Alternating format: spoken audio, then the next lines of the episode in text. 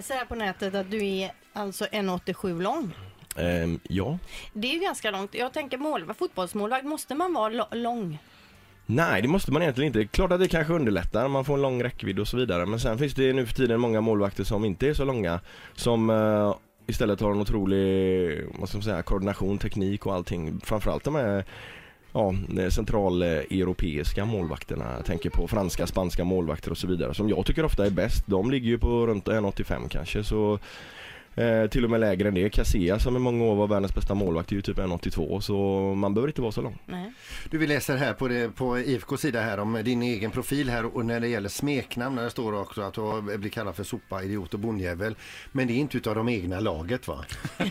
Vi sa det på träning. Ja. Ja det har väl hänt någon gång när man släpper in något billigt mål så vänder sig någon om typ Bjärsa eller någon och bara fan det är en sopa eller något. Men det får man ta. Ja. Så är det. Men Man, du, ja. vi ser dig ju inte bara i målet heller, utan vi har också sett dig på reklamfilm, ganska naken sådan med Anton Hussein. Kan, vad är, äh, berätta lite om det, vad, är- vad är det reklam för? Ja, det är ju vårdnadshavarna tror jag exakt. Alltså det är en branschorganisation för alla privatiserade ja, eh, vårdcentraler, apotek och så vidare, alla möjliga sådana saker. Och eh, då eh, eh, hörde de av sig och frågade om, vi, ja, om jag vill vara med i en reklamfilm. Ja, vad handlar det om då? Jo, du ska i princip ligga med Anton Hysén. Och, i? och då tittade jag mig runt och tänkte, det är inte något morgongäng som ringer här nu.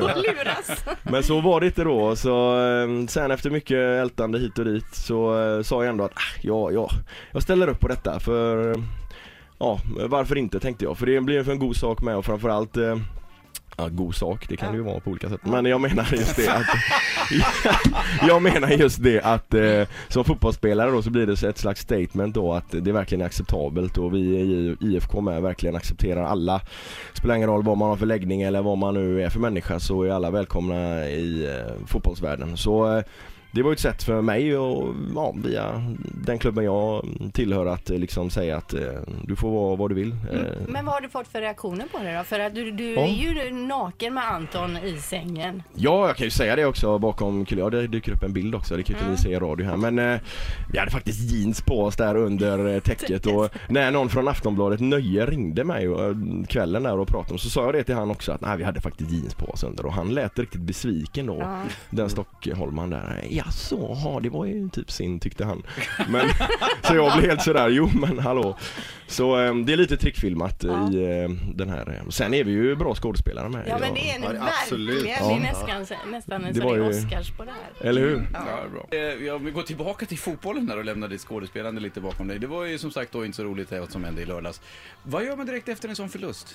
Ja, vad Hur gör man? då? Alltså, vi ser att ni... Samlar ni i laget? och- Ja, det var ju framförallt ett, ett enormt antiklimax. De hade dukat upp något podie där vi skulle upp på och allting. Och alla hade ju typ, hela föreningen kändes nästan som de hade gått all in på ett guld liksom. Så det fanns knappt någon plan B. Så vi spelare tog tag i mycket själva där. Vi, det var så här tragikomisk stämning i omklädningsrummet efteråt. Det var liksom bara, var, alltså man såg ju- alltså vi såg inga guldhattar och sådär. Men vi åkte upp till Kamratgården sen efter mycket om och men och Beställde lite pizzor upp dit och satt där bara och skakade på huvudena och bara fan gubbar vi får vända på detta nu och ha en hyfsat trevlig kväll ändå. Så eh, gick vi in i frysen där och skulle se om eh, det fanns något käk. Eh, och kan man ju säga då, det var ju faktiskt tragikomisk blick när man såg all pyttipanna som stod i, i kylen där så då ville man ju bara Vi ska ja, ja. säga det att eh, pyttipanna äts, äts utav eh, Blåvitt vid SM-guld. ja, nej så det blev tröstpizza istället faktiskt. Nu har det ju pratats om dig och ditt kontrakt. Och det är Ja. nu det här breaking Hur newsen kommer. blir det? Ja, nej men eh, jag kan eh, bjössa på det, så är det väl lite. Men eh, jag säger det här i morgongänget att, eh, och det är första gången jag går ut med det officiellt, eh, att eh, jag har skrivit på för tre år till med IFK Göteborg. Så jag,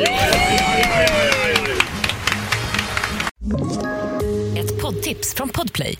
I podden Något Kaiko garanterar östgötarna Brutti och jag, Davva, dig en stor dos skratt.